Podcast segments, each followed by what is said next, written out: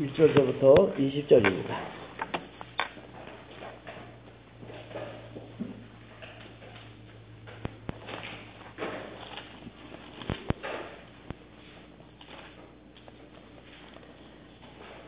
삼손이 딤나에 내려가서 거기서 블레셋 딸 중 한 여자를 보고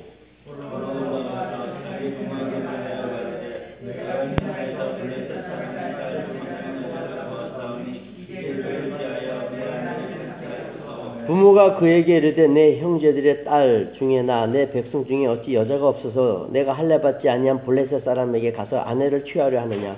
삼손이 아비에게 이르되 내가 그 여자를 좋아하오니 나를 위하여 그를 데려오소서 하니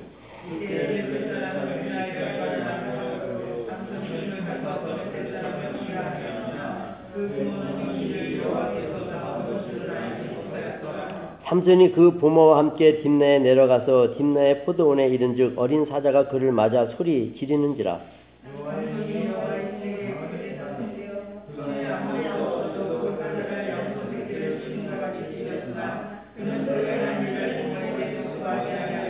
그가 내려가서 그 여자와 말하며 그를 기뻐하였더라.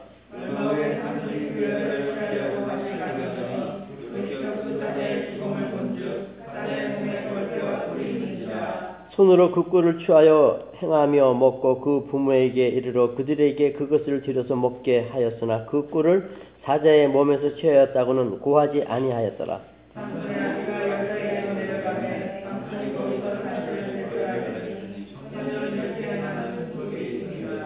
무리가 삼손을 보고 30명을 데려다가 동무를 삼아 그와 함께 하게 한지라.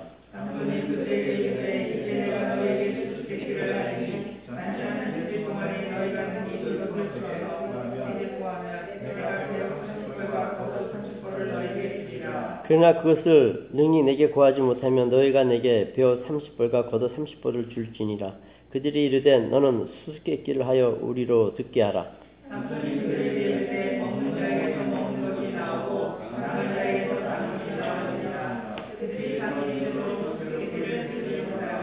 제7일에 이르러 그들이 삼손의 아내에게 이르되 너는 내 남편을 꿰어 그 수수께끼를 우리에게 알리게 하라. 그렇지 아니하면 너와 내 아비의 집을 불살리라. 너희가 우리의 소유를 취하고자 하여 우리를 청하였느냐? 그렇지 아니하냐.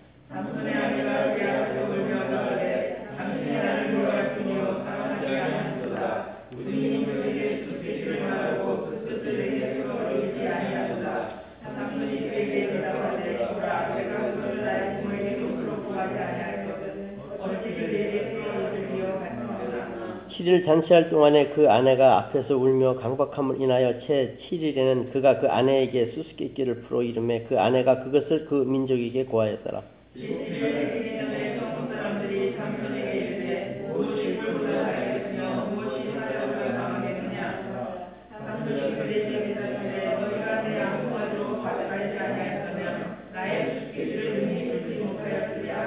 여호와의 신이 삼손에게 크게 임하심에 삼손이 아스글론에 내려가서 그곳 사람 30명을 쳐 죽이고 노략하여 수수께끼 푼 자들에게 옷을 주고 심히 노하여 아비 집으로 올라갔고 삼손의 아내는 삼손의 친구 되었던 그 동무에게 준 바 되었더라. 아멘. 네, 이미 말씀을 드렸지만 나시린이란 일반 이스라엘 백성들하고는 비교할 수 없는 엄격한 기준이 있음을 우리는 민수기 6장에서 살펴보았습니다. 먹는 음식까지도 심한 간섭을 받습니다. 즉 세상의 그 어떤 즐거움까지도 허용하지 아니하신다는 말씀으로 풀었습니다. 그런데 어떻게 나시린으로서 자기 멋대로 이방 여인과 혼이 날 수 있습니까? 신명기 7장에 보면 나타납니다. 신명기 7장을 한번 볼까요? 하나님께서 무슨 말씀을 하시는지 신명기 7장입니다.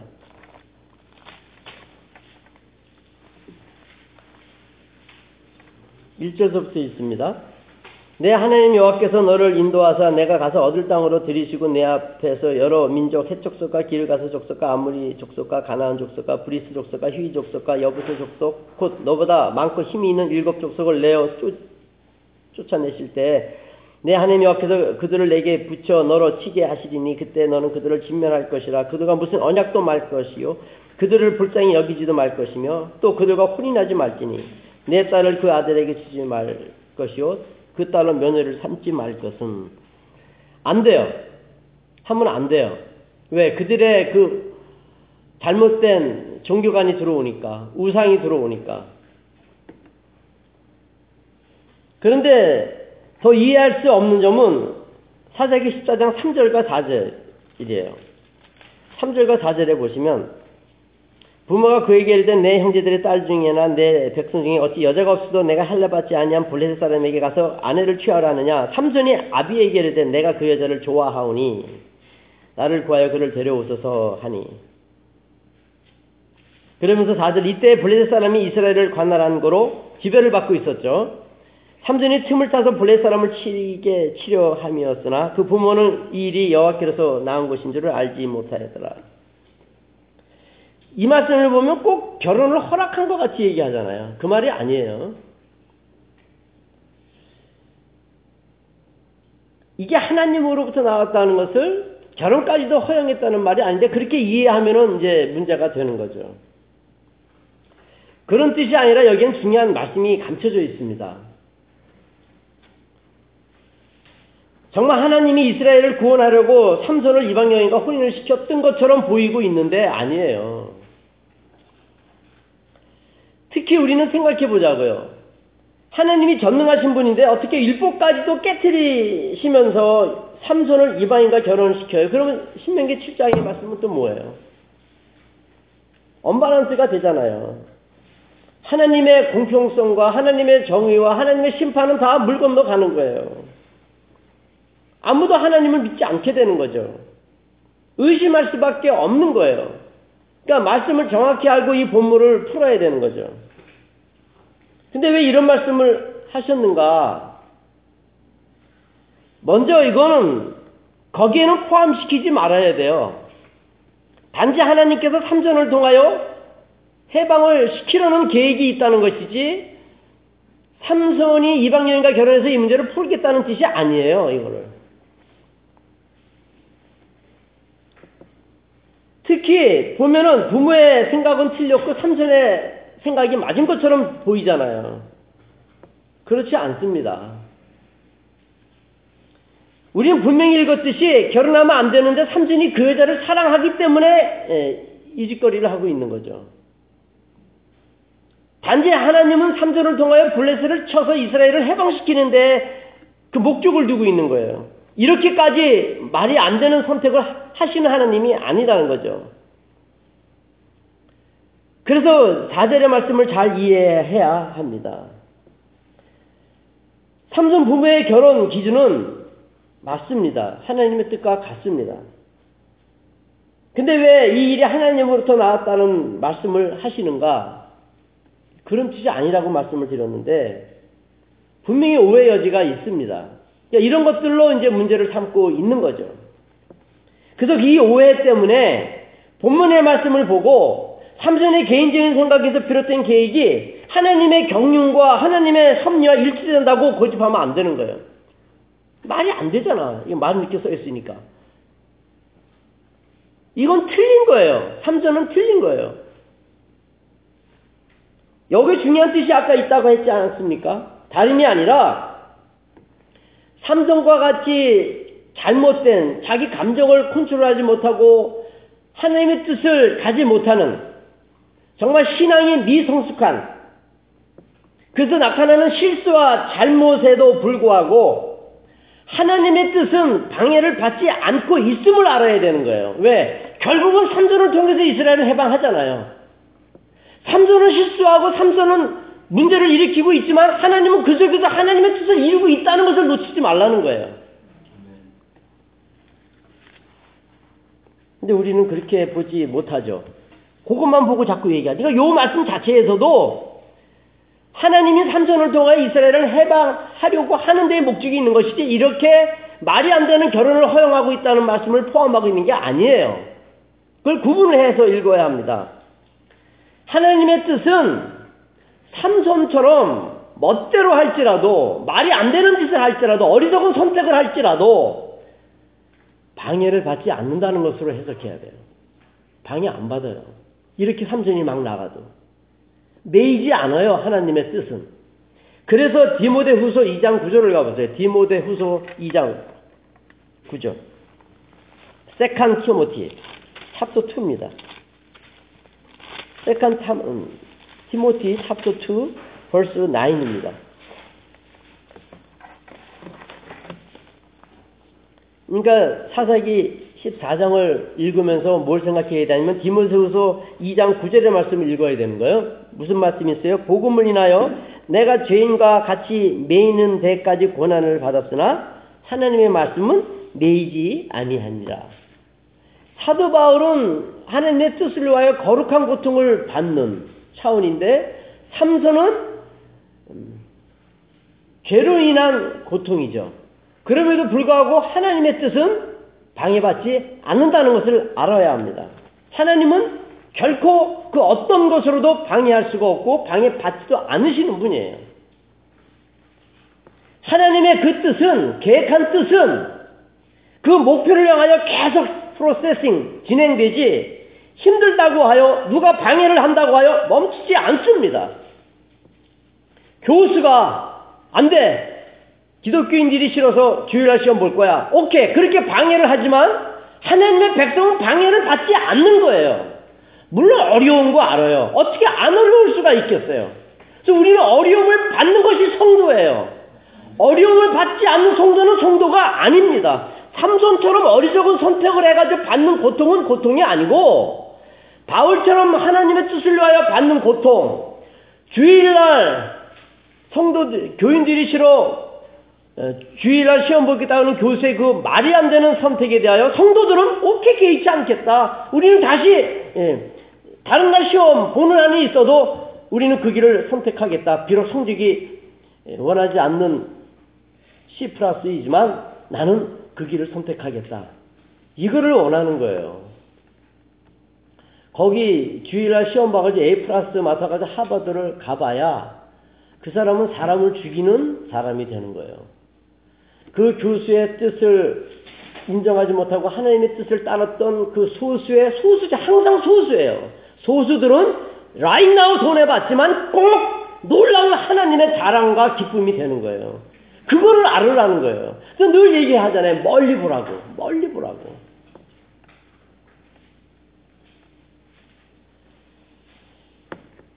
이와 비슷한 사건들이 출애굽기 7장이 나옵니다. 출애굽기 7장. 말의 표현에 있어서 오해를 할 수 있는 내용이 많이 나오죠. 출애굽기 7장.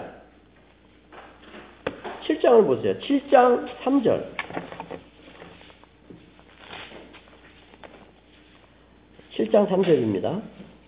출애굽기에서 말씀을 몇 군데 찾습니다. 7장 3절. 내가 바로의 마음을 강팍히 하고, 하나님이 바로를 강팍히 했다는 이 표현은 잘못되었다고 우리가 알아야 되는 거죠. 설명을 이따 드립니다. 그건 나쁜 하나님이 되는 거죠. 다시 8장 19절 가보세요. 거기서 또 보면 술객이 바로에게 고하되 이는 하나님의 권능이니이다. 하나 바로의 마음이 강팍해 돼요. 자꾸 하나님을 강팍하게 한 거로 표현이 돼요. 사사기 10장에서도 꼭 하나님이 삼손의 그 결혼을 허용한 것 같아. 하나님의 뜻을 위해서. 9장 출애굽기 12절. 그러나 여호와께서 바로의 마음을 강팍히 하셨으므로 그들을 듣지 아니하였으니 여호와께서 모세에게 말씀하신 것 같았더라. 35절. 바로의 마음이 강팍하여 이스라엘 자손을 보내지 아니하였으니. 계속해서 이 말씀이 쭉 나옵니다. 하나님께서 바로의 마음을 강팍하게 하셨다는 뜻은 바로가 강팍한 자라는 것을 더욱 강조하시는 말씀이지, 하나님께서 죄를 짓게 하시려고 그를 강팍하게 했다고 하는 말씀으로 이해하면 안 되는 거예요. 그래서 지난 금요일 날 배운 내용을 더 공부했으면 나왔는데, 우리는 하나님의 편이에요. 하나님이 이렇게 표현을 했어도 우리는 하나님의 뜻을 알고 무엇을 말하시는지를 알고 우리 나름대로 이렇게 풀어낼 수가 있어야 되는 게 믿음이에요. 세상 사람들은 이런 걸 갖고 봐라. 하나님이 강팍히 했으니까 나쁘게 하는 거 아니야. 하나님이 지옥 만들어서 지옥 보낸 거 아니야. 선악과를 왜 만들어? 선악과 만들어서 지옥 보내려고 했던 거 아니야. 자꾸 이런 식으로 해석하는 거예요. 우리의 강팍함이. 그러니까 그게 아니라 그들이 죄인인 것을 이렇게 드러내고 있는 거예요. 그러나 모든 것을 하나님이 관할하고 있고 통치하고 있기 때문에 그렇게 표현을 하지만 그러나 그가 강박했기 때문에 강박한 것이지 하나님은 강박하게 한 게 아니에요. 선악과를 따먹지 말라 그랬지 따먹고 죽으라고 하지 않았단 말이에요. 따먹은 그 사람의 강박함을 드러내는 거예요. 근데 왜 자꾸 하나님이 강박해 했다고 해석합니까? 그건 하나님을 몰라서 그래요. 그 외에도 여러 군데에서 나옵니다. 에스겔서 19장 가볼까요? 에스겔서 19장. 특히 에스겔서 에제기야, 엘체기야, 19에 가보시면 하나님은 이런 말씀을 합니다. 에레미야 다음에 엘체키엘 19 1176입니다. 1176 페이지가. 그래서 이런 말씀을 하죠. 하나님께서 에스겔에게 18장 18장 23절에서 24절입니다. 나 주 여호와가 말하노라. 내가 어찌 악인이 죽는 것을 조금인들 기뻐하랴. 그가 돌이켜 그 길에서 떠나서 사는 것을 어찌 기뻐하지 아니하겠느냐. 분명히 그렇게 얘기하고 있습니다. 하나님께서는 죄인이 지옥 가는 거 원치 않는다는 거죠. 근데 표현이 그렇게 돼 있다 그래가지고 하나님에 대한 의로우심을 오해하면 안 되는 거예요. 근데 표현이 그렇다고 하여서 말씀을 드렸듯이 공평하신 하나님, 정의의 하나님, 사랑의 하나님을 왜곡하면 안 된다는 말씀이죠. 그게 믿음이에요. 그리고 그 하나님의 말씀을 통하여 가만히 생각하면 전체 말씀을 가지고 비교했을 때 우리는 분명히 하나님이 얼마큼 공평하시고 선하시고 의로우신지 알 수 있게 됩니다.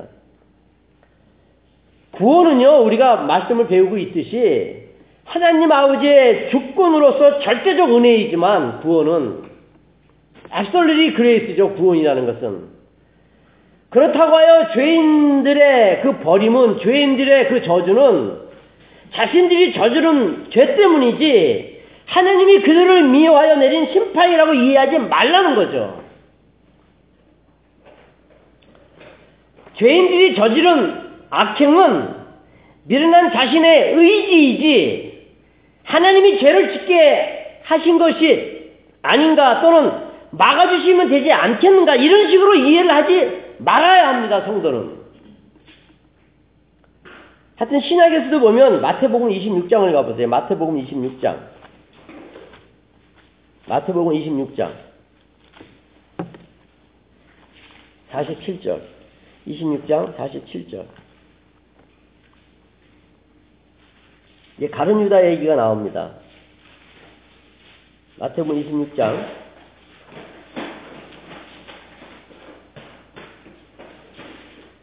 47절부터 있습니다. 잘 보십시오.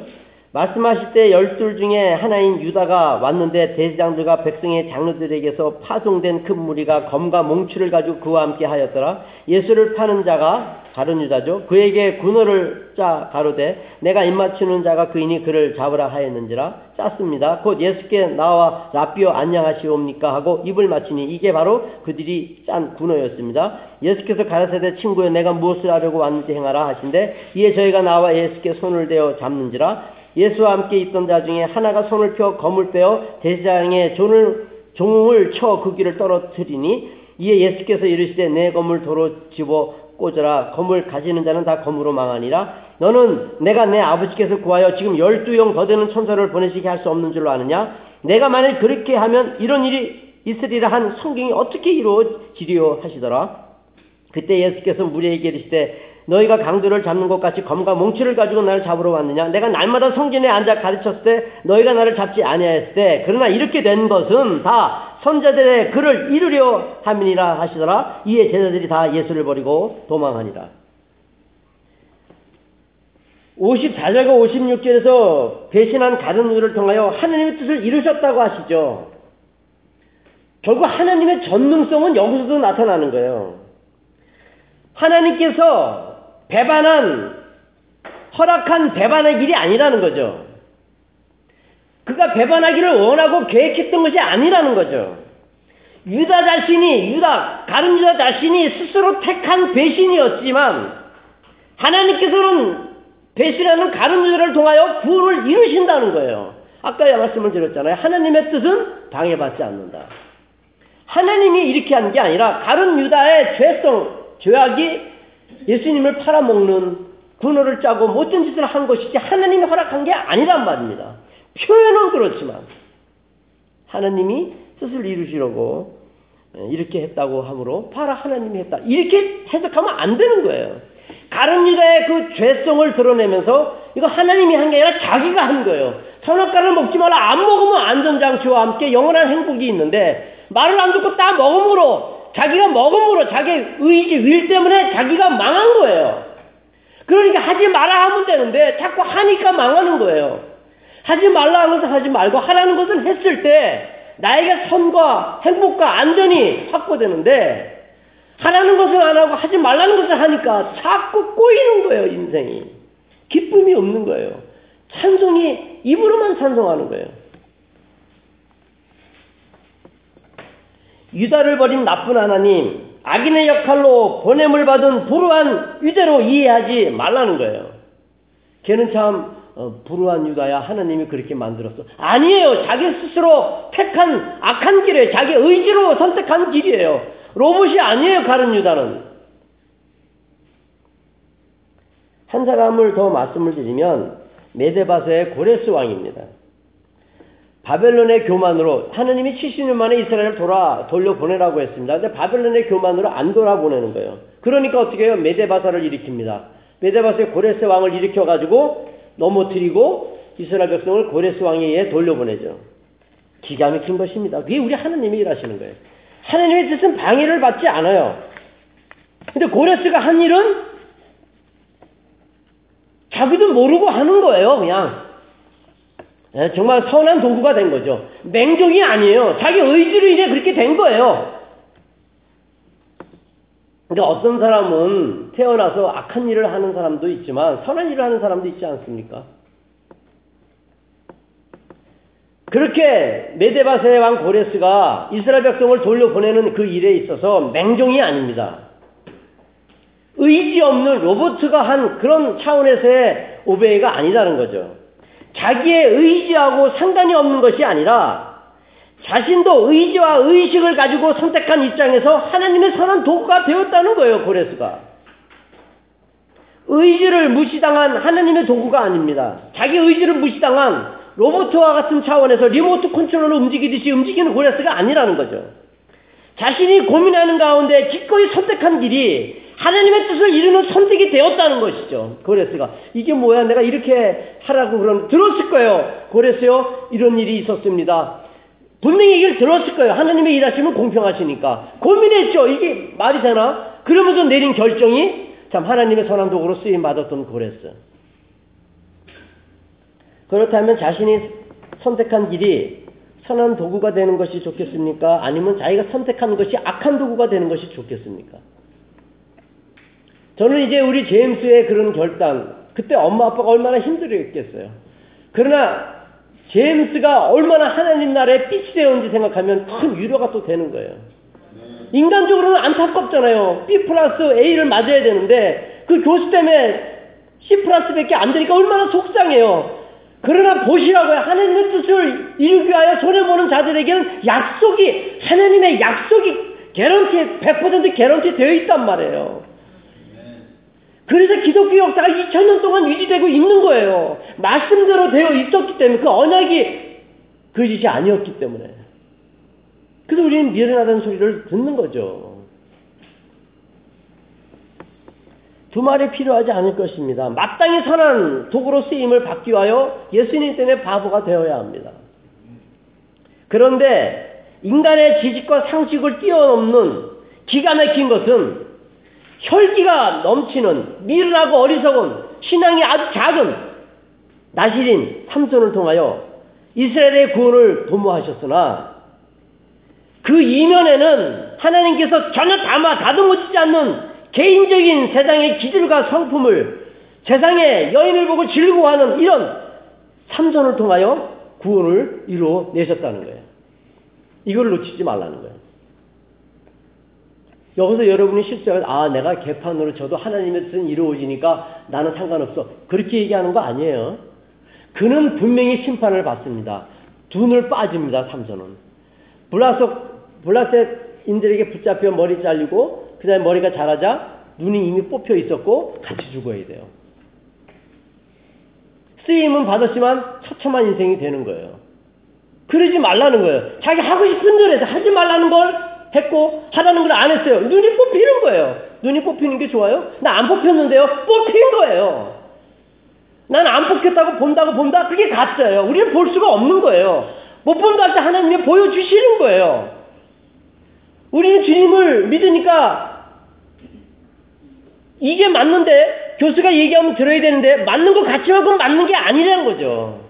하나님의 뜻이 맞는 거죠. 그들이 요구하는 것을 듣지 않고 말이 안 되는 하나님 뜻을 들었을 때 내가 너를 보게 한다는 거죠. 그들이 보게 되는 거예요. 아브라함이 우리 집사님이 계속 백세에 얻은 이삭을 바쳤다는 이야기를 아주 안 빠지고 하시는데 레파토리로 한약방의 감초처럼 하시는데 그런 고난이 있었기 때문에 아브라함이 된 거 아니겠어요? 하나님이 어떤 분이신지를 또 확인할 수 있게 된 거 아니겠어요? 우리 인생에서 하나님을 알아가는 것만큼 위대한 것은 없는 것입니다. 내가 원하는 즐거움은 삼손의 결과를 낳고 말아요. 이건 약속이에요. 이 하나님의 창조주 하나님의 약속. 나를 지으신 하나님의 약속. 예수님을 죽이고 우리를 구원하신 하나님의 약속. 그렇게 타락한 이스라엘을 통하여 우리를 구원하신 하나님의 능력의 손길이 말씀하고 있는 거예요. 두려워할 거 없어요. 우리는 예수님 때문에 홈레스 될 수도 있어요. 우리는 예수님 때문에 병 걸려 죽을 수도 있어요. 두려워할 게 없다는 거죠. 그게 믿음이에요. 사실은 어렵죠. 그러나 이겨야 된다는 거죠.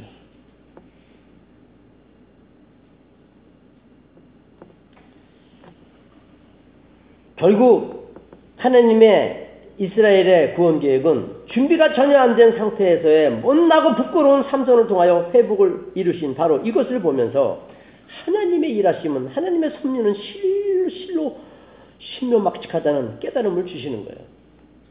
근데 이거를 우리는 전하러 다니는 거예요. 주의 단을. 구원의 그 신비함을.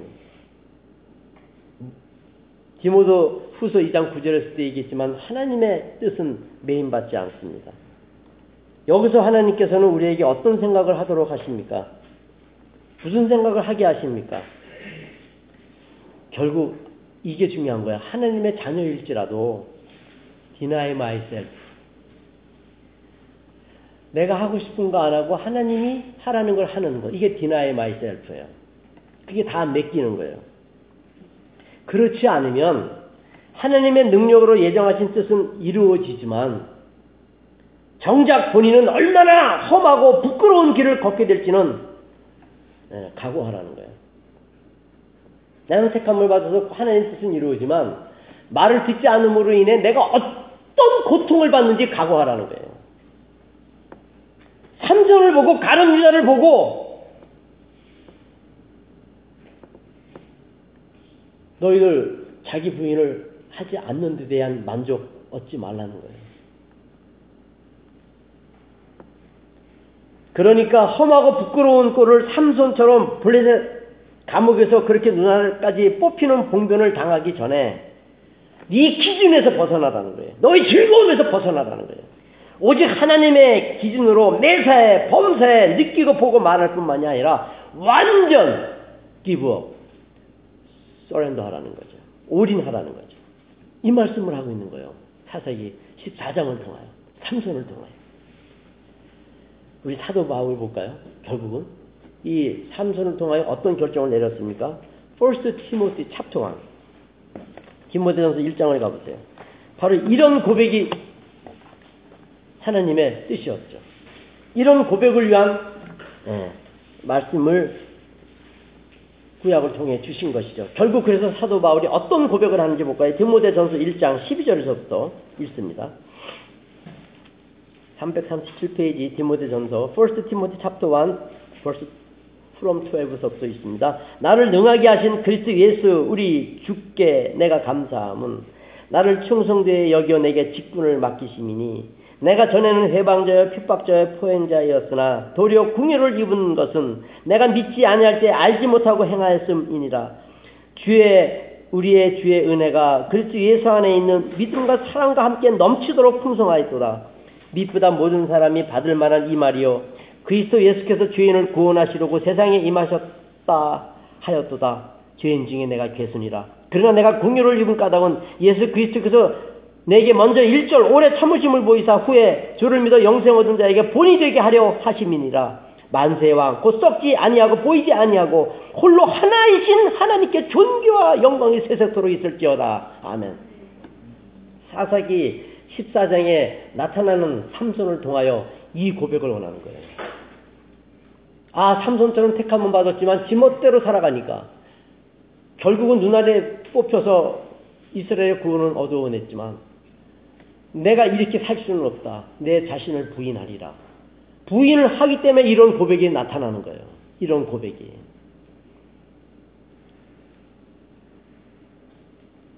근데 사람들은 좀 더 포행자 되기를 원하고 좀 더 해방자 되기를 원하고 좀 더 편안하려고 그러고 좀 더 핍박자로 조금 더 즐거워하려고 조금 더 가지려고 합니다. 그리고 죽을 때 예수 믿을게요. 너 내가 마지막 때 올 때 믿음을 보겠느냐 하신 말씀을 기억해야 합니다. 항상 바로 그 시간에 우리는 주님과 동행할 수 있는 그 선택을 해야 합니다. 그럼 빠르면 빠를수록 좋은 거예요. 늦으면 늦을수록은 재앙이에요. 그래서 제가 늘 나이 얘기를 하는 겁니다. 항복하지 않으면 망합니다. 예수를 믿는다는 것은 항복, 서렌더예요. 다 내려놓음이고 다 맡겨버리는 차원입니다. 내 말, 내 생각이 필요하지 않아요. 그것이 신앙이고 믿음이고 은혜를 입은 증거죠. 은혜 없으면 살 수 없다는 것이 바로 그 차원이에요. 그런데 자기 기준에서 벗어나지 않고 제멋대로 살던 삼손을 보라는 것이죠. 우리가 사사기 14장 20절에서 읽었지만 20절에 보면 결국 삼손이 결혼한 자기 와이프가 누구한테 뺏겨요? 자기 친구한테 뺏겨요. 장인어른이 얼마나 삼손이 고약했는지 안 되겠다. 내 딸 걔한테 가면 맞아 죽겠다 그래가지고 삼손 친구한테 줘버려요. 삼손으로서는 치욕이었죠. 그럼 회개를 해야 될 거 아니에요. 회개를. 하나님 내가 이렇게 하나님의 나신이로서 부끄럽게 살다가 이런 꼴을 당했습니다. 잘못했습니다. 회개를 해야 될 거 아니에요. 근데 어떻게 해요? 화가 나가지고 불을 질러서 베지도 않은 곡식과 갈라몬을 태워 또 재앙, 사단이 나게 합니다. 그걸 사사기 15장에서 볼 수 있어요. 그러자 블레셋 사람이 아니 이거 누가 그랬어? 삼손이 그랬어? 그러니 유다가 블레셋이 이스라엘을 지배하고 있으니까 당연히 유다 지파 쪽으로 가가지고 니네 이럴 수 있어? 진을 딱 치죠. 니가 삼손 안 내놓으면 죽을 거야. 협박하자 어떡합니까? 유다 사람들이 삼손한테 가가지고 숨어있는 삼손한테 가가지고 결박을 하고 단지 블레셋 사람에게 주는 조건으로 계약을 맺고 삼손이 끌려가죠. 근데 레이에 일어서자 삼손이 그냥 성령의 힘과 함께 묶었던 동아지를 다 끊어버리고 낙의 투표로 1000명을 죽여버립니다. 와, 삼손 멋있다. 지금 그 얘기하자는 거 아니에요. 왜 이렇게 이스라엘을 구원하냐는 거죠. 적군을 세상 새로 죄의 뿌리를 뽑아내는 건 좋은데 왜 부끄럽게 잡혀가지고 뽑아내는 짓을 하냐 이거죠. 순종하면서 뽑아내지. 얼마나 부끄러운 모습으로 이스라엘을 구원하는 사사인지를 우리는 사사기 15장을 통하여 생각할 수 있는데 정말 부끄러운 거예요. 그런 식으로 20년을 보낸 삼손이 영웅, 히로입니까? 삼손을 좋아해, 애들이. 힘세니까. 근데 삼손만 힘 있어요? 우리는 더 세요. 우리는 하나님의 자녀가 되는 권세를 받은 자예요. 권세. 힘보다 더 높은, 물론 나신으로서의 권세도 있었지만 삼손은 힘의 포커스를 뒀고 우린 힘보다 더 큰 권세 붙잡힘을 받은 권세를 가진 하나님의 자녀라는 거죠. 삼손이 그 권세를 가지고 믿음으로 갔으면 이런 부끄러운 삼손이 안 됐을 것입니다. 우리는 삼손과 다르지 않은 힘을 갖고 권세를 가진 자예요. 우리는 하나님의 자녀라는 권세를 가지고 어떤 길을 가야 합니까? 예, 그건 좀 이따 시간이 나오면 또 말씀을 드릴 텐데, 중요한 것은 정말 믿음이 있으면서도 나실인이면서도 특별하게 태어났는데 힘으로 산다는 것이 이렇게 한심한 거예요. 힘으로 산다는 것이, 세상 즐거움으로 산다는 것이 한심한 거예요. 사사기 16장에 가면 더욱 한심한 짓거리를 합니다. 안 읽어보셨죠? 네, 나중에 읽어보면 압니다. 이스라엘의 사사 삼손이란 자가 사사기 16장에 보면 이제 블레셋 기생 들릴라에게 폭 빠져버립니다. 힘의 신앙은 이렇게 가는 거예요. 힘의 신앙은 하나님의 뜻을 깨닫고 세상에서 어떤 말도 안 되는 리콰이어 요구했을 때 no, 나는 망해도 주님의 뜻을 따를 거야. 이런 믿음의 배짱이 있어야 되는데 힘의 신앙은 그 믿음의 배짱이 없는 거예요. 세상을 따라가게 되는 거예요. 결국 어떻게 된다고요? 두 눈 뽑히는 거예요. 내 아들이 나신이라서 주님을 바라봐야 되는데 힘으로 살다가 세상을 따라가다 눈알이 빠지는 아들이 좋아요? 아니면 당장은 손해봤는데 세월이 갈수록 하나님의 영광스러운 도구로 천하의 빛이 되고 소금이 되어서 가는 곳마다 하나님께 칭찬을 받는 멋지고 아름다운 믿음의 자녀가 좋아요? 그럼 그러죠. 당장도 좋고 미래도 좋고. 그러지 마세요. 그런 건 없어요. 이 세상에. 그런 쾌변은 없어요. 우리는 주님 때문에 죽을 수도 있어야 되는 거예요. 고린도 후서에서 무슨 말씀을 해요? 참아라. 환난과 궁핍과 곤란과 매맞음과 갇힘과 요란함과 먹지 못함과 자지 못함과 수고로움 속에서도. 여기까지 가라는 거예요. 말이 됩니까? 참음과 환난과 궁핍과 곤란과 매맞음과 갇힘과 요란함과 먹지 못함과 자지 못함과 수고로움 속에서도 깨끗함과 오랜 참음과 지식과 자비와 진리의 말씀과 성령의 감화 거짓 없는 사랑과 하나님의 능력 아래서 의의 경계를 좌우하라는 거예요. 그 속에서도 깨끗하라는 거예요. 그 속에서 진리의 말씀을 붙들라는 거예요. 네? 이게 신앙이라는 거예요. 이게 성도의 인생이 되어야 한다는 거예요. 이게 네? 그게 빛이고 그게 소금이지. 교회만 와서 찬송한다고, 교회 와서 헌금 좀 하고 봉사 좀 하고 전도 좀 한다고 그게 아니란 말이에요. 그 어려움 속에서도 태양처럼 빛을 발하는 거예요. 태양까지 너무 크다. 전보산대처럼 바람이 부나 추우나 더우나 차이를 지켜서 빛을 비치며 사람들의 발걸음을 도와줘야 되는 거예요.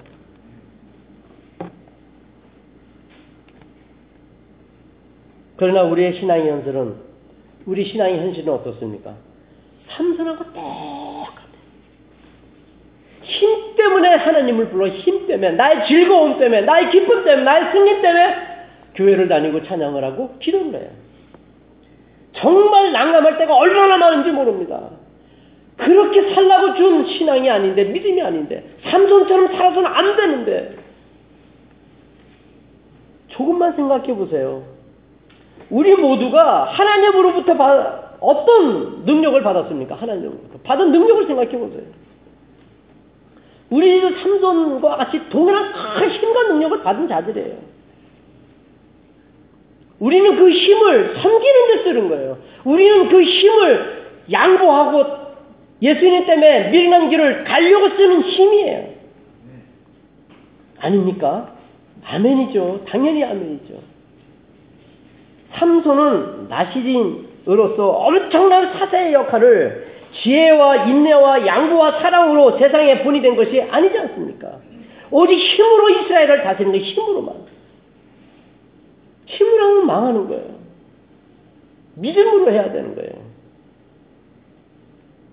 근데 우리는 어떻습니까? 힘이 아니라 주님이 가신 좁은 길, 생명의 길, 진리의 길을 가야 되는데 가고 있습니까?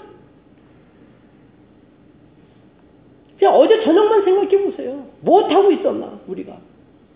이 주일을 너무 소중히 여겨가지고 이 주일의 만남이 천국에서의 만남을 소망하며 내가 이렇게 주님의 나라로 돌아갈 수 없지 하면서 어떤 아픔을 어떤 눈물을 흘렸습니까? 삼손의 힘하고는 비교될 수 없는 주님의 제자로서의 역할을 해야 하는데 당연히 그래야 하는데 두 말이 필요 없죠. 그런데 문제는 지금도 하나님의 자녀라는 권능을 받은 교회가 삼손의 길을 향하고 있게 드리는 말씀이에요. 삼손이 저질렀던 짓을 지금 힘 있는 교회들이 그 짓을 하고 있어요. 아닌가요? 네? 잘 생각해 보세요. 지금 왜 삼손의 말이 이렇게 우리의 현실하고 일치가 되는지.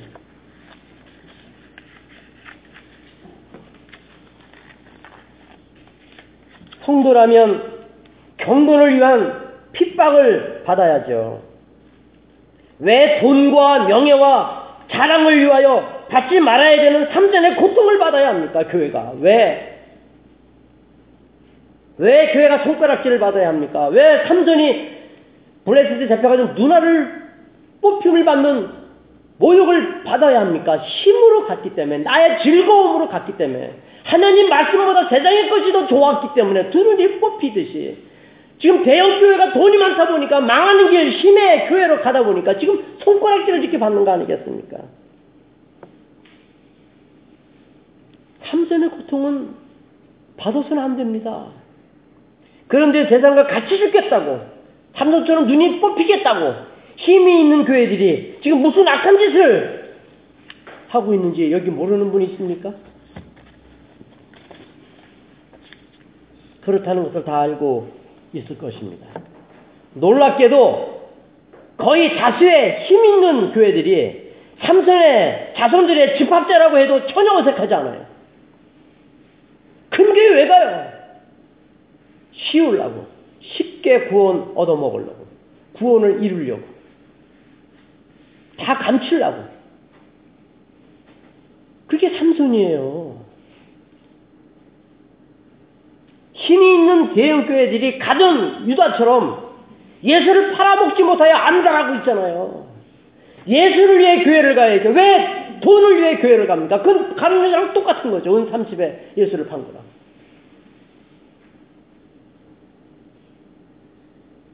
경건을 위한 거룩한 고통이 아니라 더러운 고통을 다수의 교회들이 받고 있습니다. 디모데후서 3장을 가보십시오. 디모데후서 3장. 기가 막힌 말씀이 또 나옵니다. 디모데후서 3장. 이 말씀 중에 그래서 누가 나타나는지 잘 봐요. 디모데후서 3장. 잘 보면 여기 누가 딱 나타나요. 잘 보십시오. 디모데후서 3장 1절서부터 있습니다. 디모데후서 3장 1절서부터 5절입니다. 잘 보세요. 내가 이것을 알라. 말세에 고통하는 때가 이르리니 사람들은 자기를 사랑하며 돈을 사랑하며 자긍하며 교만하며 회방하며 부모를 거역하며 감사치 아니하고 거룩하지 아니하며. 누구예요 이거? 삼손이잖아요. 무정하며 원통함을 풀지 아니하며 참소하며 절제하지 못하며 사나우며 선한 것을 좋아하니하며. 이거 누구예요? 삼손이잖아요. 배반하며 팔며 하나님을 배반하죠. 조급하며 자고하며 쾌락을 사랑하기를 하나님 사랑보다 하는 것보다 더하며 경건의 모양은 있으나 경건의 능력은 부인하는 자니 이 같은 자들에게서 내가 돌아서라. 그래서 삼손이 등장하는 거예요. 근데 이게 지금 우리예요. 대형교회들이요. 힘 있는 사람들이 지금 이 길을 가요.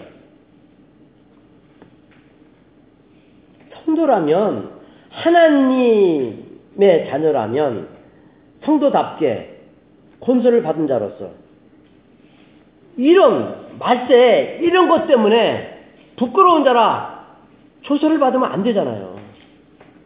성도라면 디모데후서 3장 12절에 가봐요. 세컨 티모티 챕터 3 벌써 12를 가봐요. 여기에 바로 우리 예수님의 사랑을 입은 제자들의 모습이 나타나잖아요. 12절 무릇 그리스도 예수 안에서 경건하게 살고자 하는 자들은 핍박을 받으리라. 아멘? 제임스야? 핍박을 받는 거야. 지금 핍박 받는 거 아니야. 근데 싫어요? 이 길이 싫어요? 그럼 두 눈을 빠져요.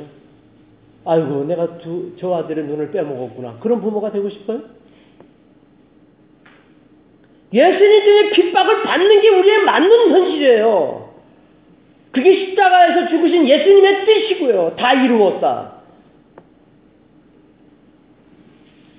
삼손은요, 일반적으로 생각할 때 특별한 인물, 영웅으로 여기는 경우가 많으나 미숙한 성도라고 하는 편이 맞는 겁니다.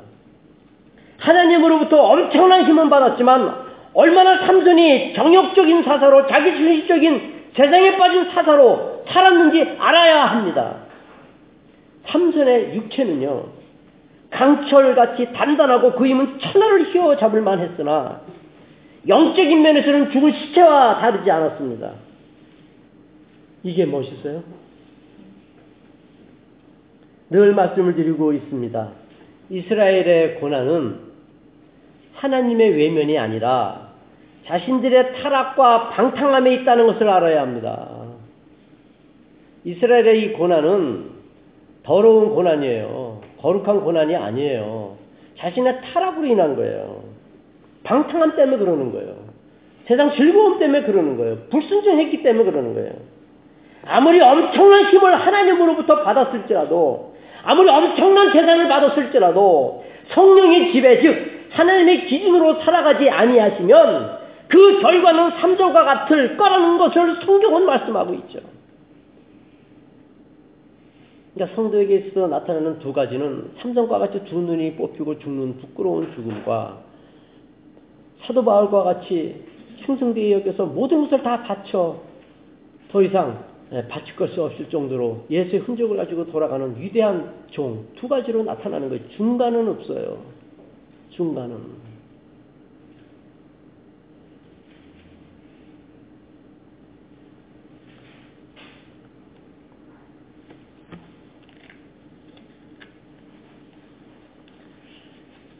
삼손이 자랑이 아닙니다. 밧줄을 끊고 나깃뼈로 1,000명을 죽이고 사자를 찍어 죽이는 괴력이 그 사나운 삶보다는 다른 이웃에게 양보하고 생명의 주님을 전하고 사랑하고 희생하고 섬기는, 무엇이 복인지를 전하는, 이게 하나님의 기쁨이에요.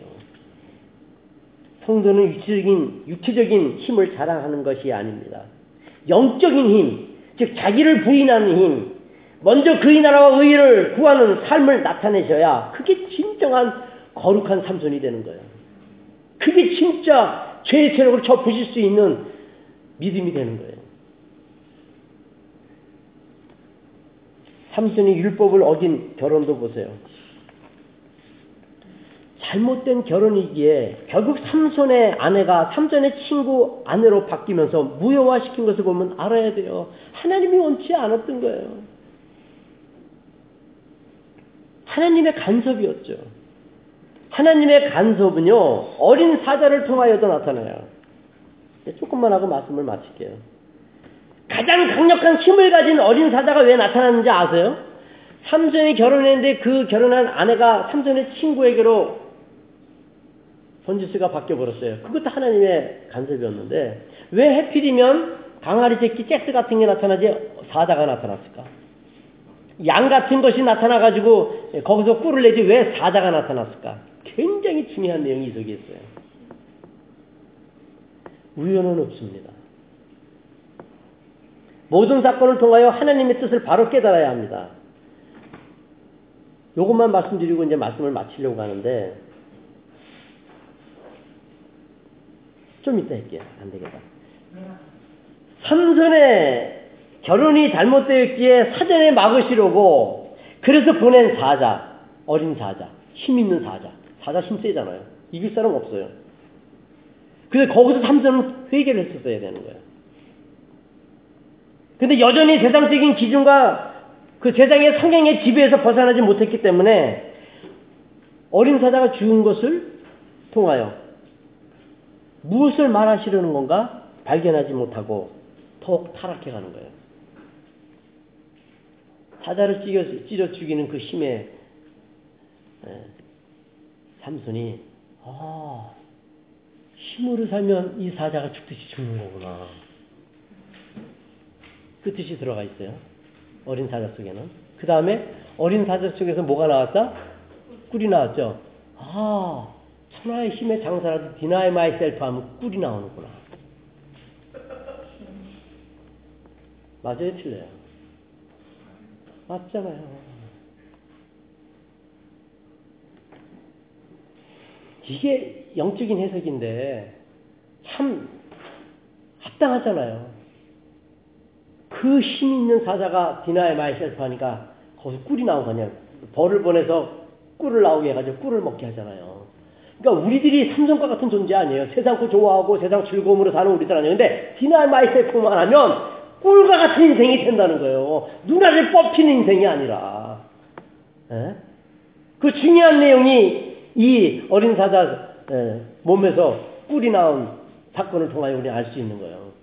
이런 걸 갖고 또 수수께끼를 해가지고는 겉옷과 베도서 30불 얻어 입히려다가 사람을 다 죽여버리는.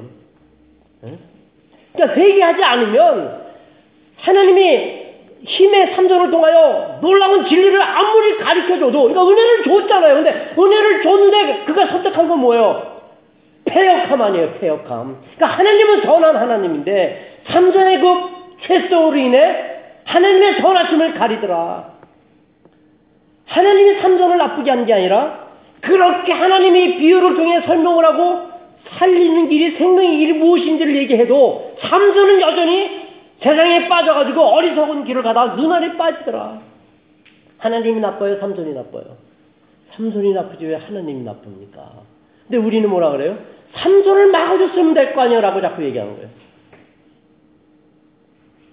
이제 또 중요한 말씀이 기록되어 있는데 나머지 말씀은 또 우리가 식사하고 나서 성육분무 시간에 하려고 합니다. 오늘 말씀으로 잘 기억하시고 또 이 말씀에 대해서 여러분들이 생각을 많이 하면서 항상 말씀은 신구약을 이렇게 매치시켜서 볼 수 있어야 합니다. 그래야 해석에 무리도 주지 않고 사설에 풀지 않게 되면서 그 복음으로 인한 능력이 나타납니다.